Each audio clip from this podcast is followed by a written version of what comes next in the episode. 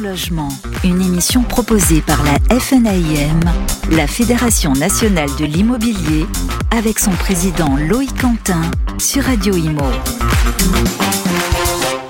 Bonjour à tous et merci d'être avec nous. Vous êtes sur Passion Logement, une euh, tribune spéciale suite aux réactions et aux multiples informations que vous avez dû voir euh, sur Internet, sur les journaux, vous l'avez écouté à la radio ou même à la télévision.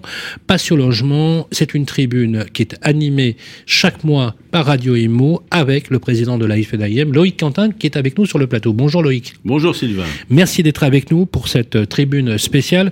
Euh, une fois n'est pas coutume, j'ai demandé aux deux journalistes stars de Radio Imo de venir sur le plateau justement pour commenter cette actualité. Et il y a beaucoup d'actualités avec Grégoire Darico. Bonsoir Grégoire. Bonjour Grégoire plutôt. Bonjour Sylvain. Bonjour Grégoire. Bonjour Loïc. Merci d'être avec nous. Grégoire, producteur, journaliste, animateur, ainsi que notre journaliste, productrice, animatrice également. C'est Bérénice de Villeflorio. Bonsoir Bérénice. Bonjour Bérénice. Bonjour, bonjour, bonjour. À bonjour Bérénice. Euh, Loïc Quentin. Alors on va mettre les pieds dans le plein, si vous voulez bien. On a vu des annonces euh, assez pléthoriques sur la question du DPE. DPE qui fait couler beaucoup d'encre, qui faisait déjà couler beaucoup d'encre dans sa première version, et ensuite dans sa deuxième version. Euh, on a vraiment l'impression euh, euh, qu'on a on est dans le rétro-pédalage à tous les niveaux. Vous aviez il y a plusieurs semaines, plusieurs mois alerté sur les mécanismes de, calcul, notamment sur les petites surfaces. Vous l'avez dit à plusieurs reprises. Et là, bingo, finalement, apparemment, euh, on va revoir l'algorithme qui permet euh, de retravailler le DPE. Est-ce que vous y croyez et en quoi ça va se traduire concrètement dans les jours, les, semaines qui viennent? Alors effectivement, ça fait la une de l'actualité ce, ce, lundi. Et alors c'est même pas la revue de l'algorithme puisque c'est un seuil des petites surfaces en dessous de 40 mètres carrés qui vont permettre de bénéficier d'un déclassement et une note énergétique supérieure. On aurait pu faire 40,5 mètres carrés, on échappe à la mesure. Donc ce n'est pas une méthode forcément très scientifique pour déterminer un appartement euh, euh, s'il est euh, énergétique, s'il si, si, consomme plus d'énergie. Donc aujourd'hui c'est une demande qu'on avait faite parce qu'il est vrai que la prise en compte de la consommation d'électricité pour réchauffer un ballon d'eau chaude est le même dans un petit logement, un grand logement, et rapporté à la surface, l'intégration dans le DPE n'est pas le même au regard du calcul fait par l'algorithme. Euh, un autre combat qu'on a qu'on a qu'on a mené, je pense que euh, on aura des nouvelles dans les prochains jours. C'est notre rôle de fédération d'être à la une de l'actualité, de faire de la prospective et au moins d'être force de proposition. C'est euh, le calcul aussi du DPE. Euh, une anomalie a été détectée dans le calcul qui avait été mis en place, mis en évidence par un organisme. Ça a fait l'objet d'un projet de loi au Sénat concernant notamment la pondération anormale de l'électricité euh, par 2,3 alors que le gaz est pondéré à 1 dans le calcul du DPE. Et c'est-à-dire que ça contribue à déclasser donc euh, beaucoup de logements et les maintenir rangés ou une classe inférieure, alors que l'électricité est l'énergie la plus décarbonée, décarbonée à 92%, et que le gaz est une énergie fossile. Comment vous expliquez cette anomalie? Je ne sais pas. Qui, qui, a du lobbying pour pouvoir influencer un tel calcul? Alors je crois que ça fait quand même un rebondissement parce que l'énergie électrique est, et je crois, est maintenant euh, sous le ministère de Bruno Le Maire, qui hier euh, a fait une belle dépêche à AFP en disant qu'il allait pouvoir aligner l'électricité et le gaz et permis, permettre à plusieurs centaines de milliers de logements de sortir de l'indécence énergétique. Voilà, vous voyez comme quoi euh, finalement l'amateurisme ne tue pas et on arrive bien évidemment à des situations, euh, je dirais, un peu cocasses quand même, avec euh, depuis le temps qu'on agite le cocotier en précisant que la méthode n'est pas scientifique et que la rénovation énergétique méritait un peu plus de sérieux. Réaction Bérénice Deville. Bah, euh, c'est vrai que euh, bah, l'Institut Sapiens avait publié une note notamment sur euh, ce que vous dites hein, il y a quelques mois. En fait, il n'y a aucune étude d'impact qui a été faite, qui a été menée avant la loi climat et résilience mmh. et avant le, donc l'instauration du nouveau DPE. Donc forcément, c'est pas étonnant. Et, et le calcul, l'algorithme utilisé pour le calcul, en fait, est, est, inconnu de tout le monde. Je crois qu'il y a que quel, quelques personnes à, à l'ADEME qui connaissent. oui. En tout cas, voilà. Mais c'est vrai qu'un logement qui, qui, qui, est chauffé uniquement à, à l'électricité sera moins bien noté qu'un un, un logement chauffé Ouais. au gaz. et Alors que beaucoup pensent le contraire. Eh ben oui. Ouais. Ouais.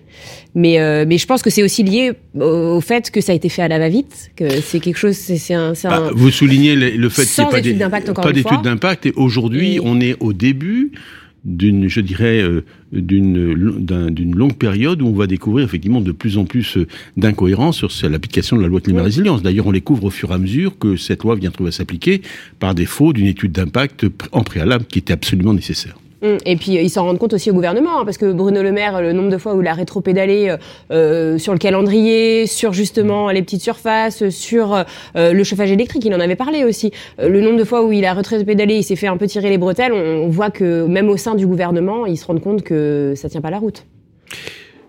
Grégoire. J'ai l'impression que c'est un sujet dont on parle euh, beaucoup, euh, la rénovation énergétique, à juste titre. Euh, le DPE, euh, son mode de calcul, on en a pas mal parlé aussi sur Sud Radio dans notre émission euh, par l'OIMO, euh, auprès du grand public. On en a beaucoup parlé sur Radio IMO et, et- et c'est vrai qu'on a l'impression que c'est un tatillonnage permanent. Euh, on se rend compte que les échéances euh, approchent, euh, notamment celle de l'interdiction euh, de la mise en vente euh, des, des logements euh, classés G. Pas- pas- pas de la mise en vente, de la location, location. pardon. Qui a commencé d'ailleurs, les pires G euh, sont, ouais, sont est, interdits ouais. à la location depuis euh, 2023. Mais on se rend compte qu'il y a des centaines de milliers de logements qui vont être interdits à la location euh, dans moins d'un an et que c'est une vraie catastrophe et que, comme vous le dites, on tatillonne, euh, on accélère, puis on rétropédale et puis ensuite on réaccélère, on fait des annonces, on se rend compte finalement que c'est pas faisable et du coup on part sur Voilà, alors là, c'est pour ça qu'il y a une, une, une, une modification des DPE qui a été trouvée dans Oui. l'urgence en se basant sur la surface. Il suffira de mettre son numéro pour avoir le bon, dé- le bon DPE sans surcoût. Mais c'est une façon aussi de, c'est vrai, de sortir 140 000 logements euh, classés G du parc C'est ce qu'a locatif. annoncé Attal. Hein, Attal, mais on, on verra et de les remettre dans le parc locatif. Mais euh, je dirais qu'il y a une, une nouvelle qui est importante quand même. Et là, là on a eu gain de cause. euh, la FNE m'a attiré. J'avais interpellé euh, Patrice Vergrit lors du congrès en disant, euh, Monsieur le ministre, il faut modifier la loi climat résilience de telle façon que ce ne soient pas les logements loués au 1er janvier 2025 qui fassent l'objet d'une indécence énergétique, mais simplement les logements loués à compter du 1er janvier 2025. Je m'en réjouis. Un amendement va être déposé dans le cadre de la loi sur les copropriétés dégradées qui va être je crois, euh, euh, analysé euh, cette semaine. On a bon espoir qu'il passe, c'est-à-dire que l'indécence énergétique toucherait bien évidemment que les logements loués à partir du 1er janvier 2025 et les, et les, et les logements renouvelés à compter du 1er janvier 2025, parce que précédemment, il fallait sous le coup de l'indécence énergétique. C'était une insécurité juridique totale qui pesait sur 600 000 logements classés G, et notamment nos administrateurs de biens étaient en difficulté vis-à-vis de leur clientèle qui demandait de la sécurisation du contrat. Alors, on, on a parlé de Gabriel Attal, du nouveau Premier ministre, avec ses annonces là-dessus. Bien évidemment, on l'a entendu, fait rarissime, voire unique dans la Ve République, plus d'un mois pour avoir le ministre délégué au logement. Il a été nommé, c'est Guillaume Scasbarian, député de Réloir, qui, est- qui a fait parler de lui pour deux raisons. C'est Mm. qu'il est président de la Commission des affaires économiques à l'Assemblée nationale, mais il était également l'auteur de la loi sur euh, le squat, Anti-squat, hein, le ouais. problème des, des- des- des squatteurs, qui a là aussi fait couler euh, beaucoup d'encre. Euh, si je devais faire une corrélation justement avec la réaction, c'est la question qu'on se pose avec les journalistes. Comment vous, vous avez réagi à la nomination de Guillaume Casbarian? Et encore une fois, je vous ai déjà posé cette question, mais je vais réitérer.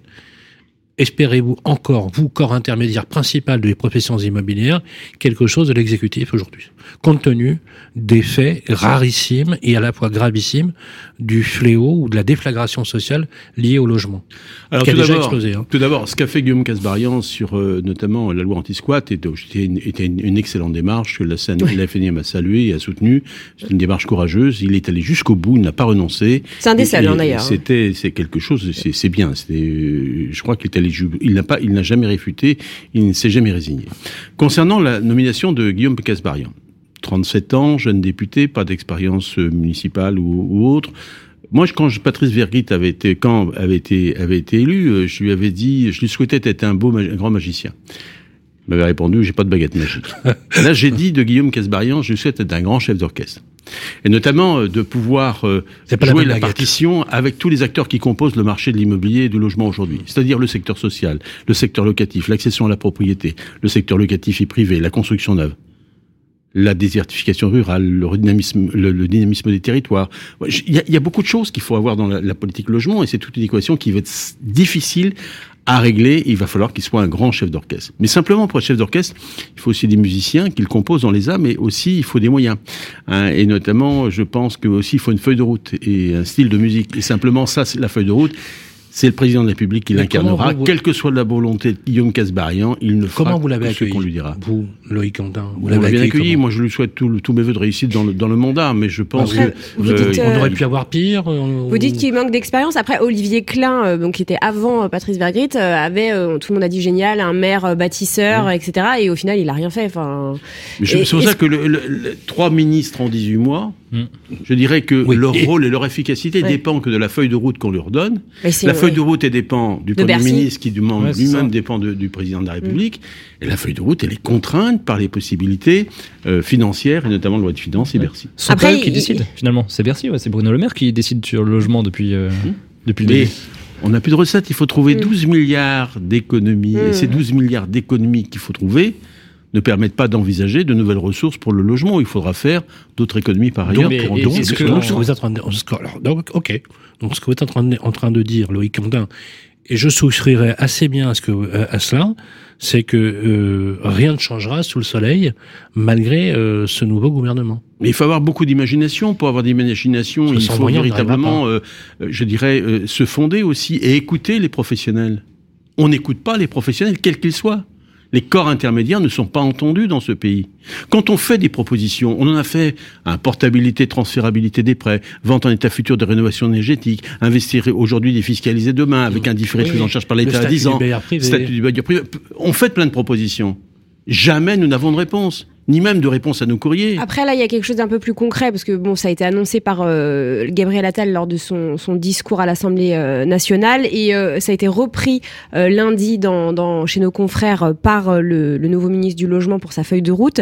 Là, c'est qu'ils ils disent quand même des, des, des annonces concrètes. C'est 20 territoires tests euh, qui vont, d'ici trois ans, accueillir chacun euh, 30 000 nouveaux Alors on ne logements. sait pas si c'est 20 territoires pour 30 000 logements ou 20, Ou 20 territoires territoires 30 000, pour ça, 30 000 logements. Mais- mais 20 c'est fois ça, non, 30 000, non, ça fait non. 600 000 en 3 ans. Guillaume Moi, je signe tout de suite. dit 200 000 lundi- par an. Bénédicte, Bérénice, Je suis faut, d'accord. faut Non, pas non, mais rêver. Guillaume hein. Casbarian a dit si c'est a, a 30. annoncé lundi que c'était Ouais. 600 000 Il nouveaux logements. Il a En bien 3 dit ans, 600 200 000. 000, alors on signe tout de suite, c'est merveilleux. Je sais pas comment on va faire. Non, non, mais alors là, Vous n'y croyez pas en tout cas. pas du tout. Non, mais euh, en même temps, pardonnez-moi, Bérénice, mais. euh, Bah, je reprends les mots du ministre. Attention, c'est pas non, moi qui mais. J'ai pas Mais ça. C'est bien, c'est bien déjà de, de donner les objectifs oui, et de attendez, donner objectifs chiffrés. donc on a le droit, Ouais. on a le, le droit de laisser du crédit à ceux qui nous disent et qui nous donnent de l'information, à nous de la recouper de la- de- Bien sûr. et, et de la mettre en relief. Si clairement euh, le ministre dit qu'il y aura 200 000 logements par an en trois ans, soit 600 000, bien évidemment, tous les corps intermédiaires, avec le grand sourire, bien signeront- évidemment. signeront, On signeront sera demain. ravis. Ben, Et pourquoi ça- n'avons-nous Ça va juste régler le problème de la c'est un discours qui change. Il y a un ministre jeune qui Non, arrive avec des ambitions alors, et un beau discours. Guillaume Casbarian a eu Oui, des, enfin. des paroles très fortes sur RTL. Il est passé juste euh, après moi. à fait. il, Il est passé hier. Peut-être qu'il s'est inspiré. Et euh, Il non, est non, pas passé du le tout. 12, et simplement, il a, il a, 12 il a février. eu des, des mots très forts pour euh, notamment sur la confiance du bailleur. Et il fallait aussi donner confiance au bailleur dans un monde où aujourd'hui dans un environnement où l'offre locative est, est largement euh, en difficulté. Et c'est le Ça, Premier ministre depuis, depuis les deux derniers qui Si est plutôt parle, du hein. côté des propriétaires Nous et propriétaires bailleurs et qui était qui est plutôt à droite, enfin centre droit, Hmm. que les, ses deux prédécesseurs. Il faut quand même le Et on peut le reprendre dire. aussi les propos qui ont été euh, donnés lors de la, des trophées euh, territoires euh, de David Lisnard, le maire, le maire de Cannes, président, président de l'AMF. qui dit que euh, pour lui, euh, toucher aux propriétaires, c'est toucher à tout ce qui touche au logement. Point. C'est extrêmement simple. Il a prononcé un, un discours qui était extrêmement, euh, extrêmement euh, euh, aussi révélateur quelque part de la déconnexion entre les élus locaux, une certaine catégorie d'élus locaux, et, et l'exécutif. Je voudrais aussi qu'on parle d'un sujet, et décidément il y a eu pas mal d'actualités en très peu de temps, sur le financement. Christophe Béchu Hmm. a trouvé la martingale pour résoudre le problème de l'accès au financement pour la propriété. Ça, vous l'avez lu, hein, ça aussi. hein. Oui, j'adore, la méthode. Christophe Béchu, au moment de sa cérémonie de nous sort comme ça. Oui, on va restaurer le crédit in fine à l'image du modèle suisse. Waouh Alors, et, et en plus, hier matin, euh, il dit sur France Info, bah, de toute façon, on, je vais réunir les banques pour en discuter. C'est-à-dire, c'est comme l'absence d'études d'impact, on sort une idée avant de vérifier qu'elle soit transposable et efficace. D'abord, avant tout, on voit les banquiers, on se met au point, on voit si c'est ré- réalisable. D'abord, l'image du crédit, euh, finalement, in fine au modèle suisse. Le modèle suisse est un modèle, d'abord, la retraite, elle est faite par capitalisation. Quand on capitalise sur sa retraite, on les met sur un compte. Et ce compte, cette épargne accumulée, permet de garantir un prêt sur lequel elle s'adosse pour garantir effectivement son engagement. C'est très clair. Le, prêt in fine qu'on en connaît classiquement, c'est tout simplement la chose suivante. Hier, il a toujours existé le crédit in fine. Vous avez 100 000 euros, vous faites une acquisition à 100 000 euros, vous, vous avez vos 100 000 euros, vous mettez mettez sur un compte qui est rémunéré, les 100 000 euros sont à découvert, qui vous permettent d'avoir une déduction d'intérêt et, vous, et éviter que votre capital non remboursé rentre dans le cadre du calcul de l'IFI ou précédemment l'ISF. Et le nominal, vous le remboursez à la fin. Ce qu'a envisagé euh, Béchu, c'est de dire, euh, Christophe Béchu, c'est de dire, ben voilà, vous avez une acquisition de 100, vous empruntez 80 et vous ne paierez que les intérêts sur les 20 qui ne sont pas remboursés en capital. C'est-à-dire que Christophe Béchu dit, faites comme l'État, empruntez mais ne remboursez pas. Et vous, vivez sur la dette. Finalement, c'est le modèle de l'État. Mais on ne peut pas demander aux ménages, finalement, de d'emprunter et de ne pas rembourser une partie du capital, de re- le rembourser in fine, parce que le poids de la dette qui sera actualisé chaque année sera trop forte par rapport effectivement aux échéances qu'on aurait pu avoir si on amortissait le capital. Donc, je ne comprends pas cette démarche. Et encore une fois, ce sont des paroles qui sont lâchées comme ça, sans étude d'impact et sans réalité. Et surtout que c'est pas Christophe Béchu qui a le mot final, ce sera Bercy qui aura le mot Bien final. euh, Justement, Bérénice Grégoire, quand, euh, quand Christophe Béchu euh, parle du crédit hypothécaire, c'est quelque chose qui est tout à fait convenu et qu'on connaît. On, et on- Crédit hypothécaire, il faut déjà être propriétaire. Bah et, oui. puis- et puis, et puis, faut. Ça s'adresse- une- Ah, déjà, des gens propriétaire, propriétaires. ouais. déjà Ouais. propriétaire. Mais c'est pas ça le problème, c'est le, prix- les primo-accédants. com- comment vous analysez, vous, les journalistes, justement, euh, cette idée toujours de revenir à des modèles de financement un peu innovants, alors qu'en réalité, c'est peut-être pas le meilleur moyen de, de résoudre les difficultés. Bah, Il suffirait simplement, par exemple, bons qu'il y ait un des très bons un moyens. PTZ de meilleure qualité, par non, exemple. même votre proposition, euh, le, le, le- la portabilité des prêts, qui était, euh, qui, qui, qui avait notamment intéressé l'ancien ministre euh, Oui, Patrice Patrice qui vous l'avez dit. Je comprends pas pourquoi ça Est-ce n'a pas toujours été il est abonné en cours Est-ce de que route. c'est enterré Alors, je ça vois, moi, le président de l'Association française des banques, vendredi matin, dans le cadre de l'Alliance, à 8h30. Je vais lui poser la question, Bah oui. mais je vais lui poser la question droit dans les yeux. Monsieur le Président, est-ce que vous êtes capable, au moins pour une fois, que les banques s'engagent et un geste républicain s'engage à notamment cette portabilité de transférabilité au moins sur deux ans le temps que la crise passe. Ouais. Rappelez-vous, au moment de la crise des subprimes, l'État est venu à votre secours en garantissant 20 milliards de cautionnement sur les prêts et 500 milliards de crédits mis à votre disposition. L'État est venu à votre secours pour une fois venir au secours Loïc effectivement Quentin, des est-ce que vous pouvez nous rappeler ce que c'est que la transférabilité et la portabilité? Bah, la portabilité, c'est tout simple. C'est vous avez emprunté à 4% et ça, vous, vous, plutôt que de rembourser votre crédit, vous, vous emp- empruntez à 1%, plutôt que de rembourser votre crédit étant exposé à des taux à 4%, Mhm. vous le conservez, vous le portez sur une nouvelle j'ai un acquisition. crédit de 40 euh, je vous donne un exemple. J'ai fait un crédit de 20 ans. Oui, euh, 20 à- ans à 1%. 1,5%. Oui, il y a deux ans que vous remboursez. Il me reste 10 ans, Oui. euh, mais je veux, je veux, je, Oui, bah, vous je veux revendre ou je veux pour prendre plus grand parce que j'ai un nouvel enfant, etc. Euh, Vous dites, je garderai le même crédit Le- aux mêmes conditions. Oui, tout à fait. Et- Et, vous le portez Mais sur si les taux ont- sont passés à 4, on fait comment?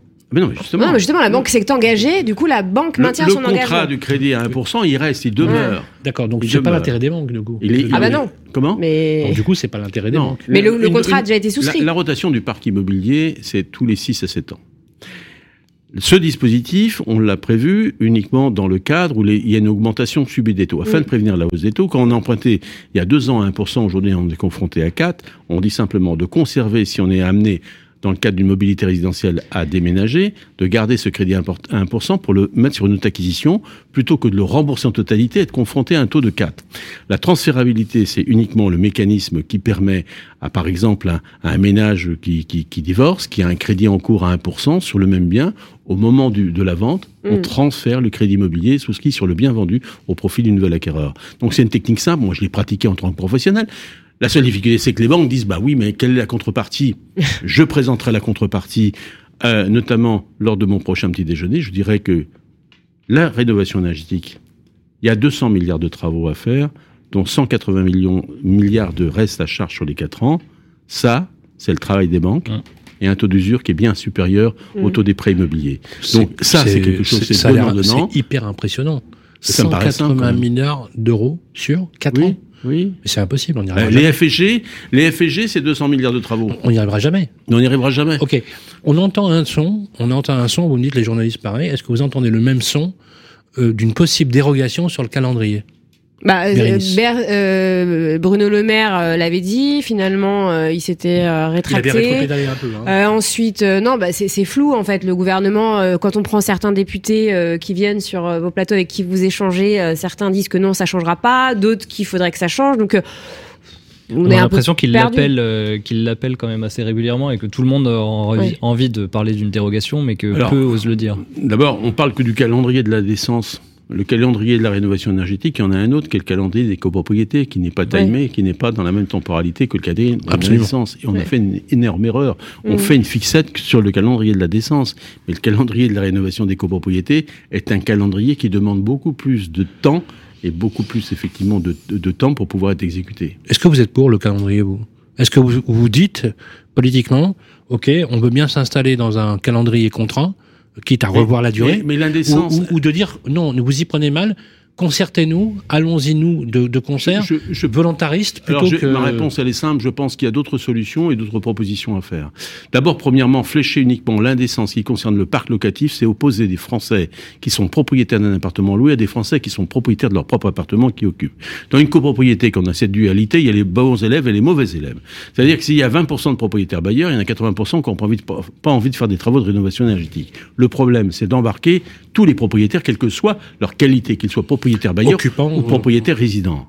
La seule façon d'engager la, la, la, bataille de la rénovation énergétique, c'est de transférer, d'accompagner la valeur verte. Et ça, c'est de la pédagogie, et ce n'est pas de la sanction. Il faut privilégier l'incitation. Dans tous les cas, il ne s'agit pas de décarboner le parc locatif, il s'agit de décarboner tout le parc.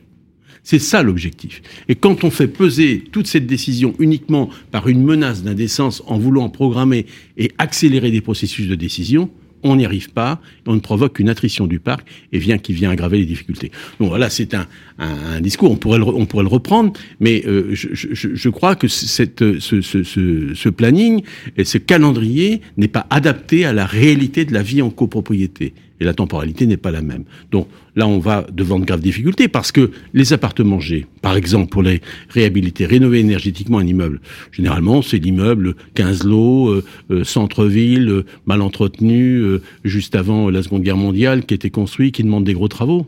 Mais ces immeubles-là, aujourd'hui, on n'en est même pas à faire les plans pluriannuels de travaux. 80% des copropriétés ne sont pas prêts. Et quand on sait qu'on a le plan pluriannuel de travaux, on consulte, on, on, on, le met à approbation par les copropriétaires, on décide une partie de travaux, on les, on les, on les, on les devise, on les présente aux copropriétaires, on les, on les fait accepter en assemblée générale et on les fait exécuter, quatre ans. Comment voulez-vous qu'on soit dans les corps de ce calendrier? On n'y arrivera pas. Ouais, c'est vous à l'échec. C'est vous à l'échec. Et depuis le début. Absolument, c'est ce qu'on n'arrête pas de dire. Voilà, mais simplement, il faut, euh, je crois, qu'ils se sont arc-boutés sur une disposition d'indécence qui n'a rien à voir avec le calendrier réel de la rénovation énergétique. J'ai l'impression que c'est quand même très français. Euh, on fixe des, échéances et puis on se dit on a le temps. Et en fait, au fur et à mesure que l'échéance arrive, on se dit oulala, en fait, on n'a rien fait. Il faudrait qu'on peut-être qu'on s'y mette. Et, mais est-ce que c'est réalisable Quelle serait la, bonne euh, si vous étiez aux affaires, que vous deviez, euh, qu'on devait vous charger justement de, de, de la mise en chantier de ce type de d'enjeux majeurs auxquels tout le monde souscrit d'ailleurs? Euh, qu'est-ce que qu'est-ce qu'il faudrait faire? Comment comment quelle serait la bonne méthode pour embarquer Je reprends vos mots, tout le monde? Locataire, euh, propriétaire, propriétaire occupant, propriétaire bailleur et gros institutionnels alors, la, la, la, tâche, elle est, elle est, elle est complexe. L'horizon est à 2050, et c'est vrai qu'on dit 2050, on a toujours le temps, et on a déjà pris beaucoup de retard. Donc c'est très très compliqué. C'est de la pédagogie dans les copropriétés. 2050, donc ça veut dire pour vous, c'est une génération. oui, tout à fait. Et c'est et c'est et c'était très complexe d'emmener tout le monde dans tous les cas. Et surtout qu'on est en pleine crise énergétique aussi, donc c'est compliqué d'emmener euh, les copropriétaires. Et, il faut euh, il faut il faudrait de je dirais de l'incitation pour qu'elle soit vertueuse. On n'a pas les moyens de le faire. Euh, il y a une étude dont on a peu parlé, je ne sais pas si vous avez vu, c'est celle qui a été menée par le Crédit Mutuel, euh, Alliance Fédérale et le Conseil d'analyse économique justement, euh, qui ont fait une étude sur un grand nombre de ménages. Euh, les, travaux menés dans le cadre d'un DPE, donc qui sont incités par le DPE, donc permettent d'améliorer la note, mais en fait ne permettent pas de faire des économies d'énergie. Non, parce que après, je dirais que les Français s'habituent à un montant de chauffage. Que la sobriété énergétique, on leur a exigé de se chauffer à 19 degrés. Euh, et puis après, euh, s'ils font des économies, ils reviennent effectivement aux habitudes d'avant.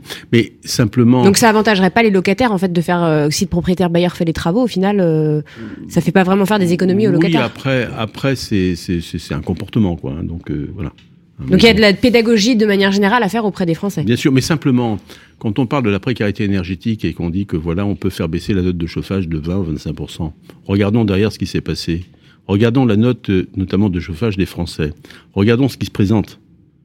l'électricité va augmenter de 10%, je crois, a augmenté de 10% et le gaz de 7,5 au 1er juillet. Absolument. En dessous de 10, euh, juste en dessous des 10%. Voilà, donc euh, euh, les deux années, trois années qui viennent de s'écouler ont largement absorbé ce qu'on a dénoncé comme étant la précarité énergétique et le, le surplus de dépenses par, entre une, note et une autre. Et pour renfoncer le clou, vous avez ce qui- ab- absolument raison. C'est nous avons reçu la semaine dernière le délégué général de la Fondation Abbé Pierre sur justement le facteur de précarité énergétique qui s'est accru de façon très sensible, qui expliquait qu'une variation de 8 à 10% d'augmentation sur des ménages euh, à faible revenu, Oui. ça avait un impact incroyable. Ça les désolvabilise. Énorme. on est même arrivé à, à- à des équations qui sont terribles à le dire, juste comme ça. C'est j'arbitre entre me chauffer et manger. Mais bien évidemment. Donc, ce que vous dites a d'autant plus de sens euh, que cela. Il est l'heure de, de nous quitter. Si vous deviez, euh, Loïc Quentin, vous adresser directement à Guillaume Casbarian, que vous allez inévitablement rencontrer très vite, certainement, euh, comme tous les corps intermédiaires, qu'est-ce que vous lui diriez? Il est là, il vous écoute, il est face caméra.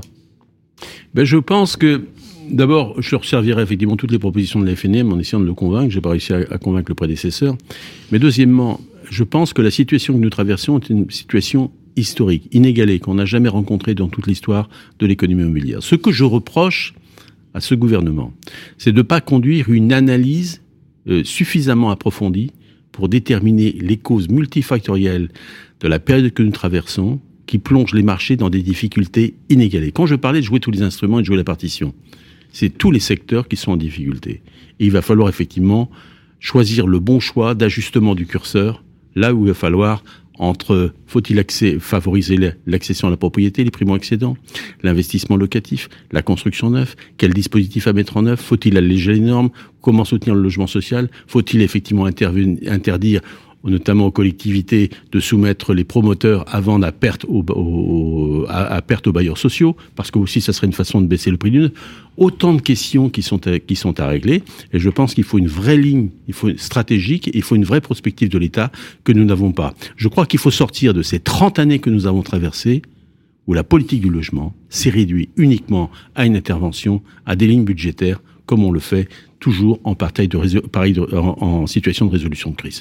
Merci Loïc Quentin. Merci. Je rappelle que vous êtes le président de la FNIM. Voilà pour la tribune de Passion Logement. Merci également à nos journalistes et pré- présents. Une fois n'est pas coutume, justement, vu euh, le, le- le volume de l'actualité, euh, c'était important que vous soyez avec nous. Merci Bérénice de Villeflorio, journaliste à Radio Imo, productrice de programmes également à Grégoire Darico, qui produit notamment Les Clés de la Ville et l'émission de Sud Radio Parlons Imo. On vous retrouve euh, chaque semaine. Euh, le Passion Logement, euh, c'est terminé pour ce mois-ci. On se retrouve le mois prochain avec Loïc Quentin pour commenter l'actualité. Sachez que, indépendamment de cela, euh, le président de la FNAIM est accessible sur tous les médias. Vous l'avez, vous avez un onglet quand vous allez sur le, le site de la FNAIM et vous pouvez revoir, bien sûr, en replay cette émission. Vous la retrouvez sur Radio Imo et sur tous les agrégateurs de podcasts. D'ici là, portez-vous bien, prenez soin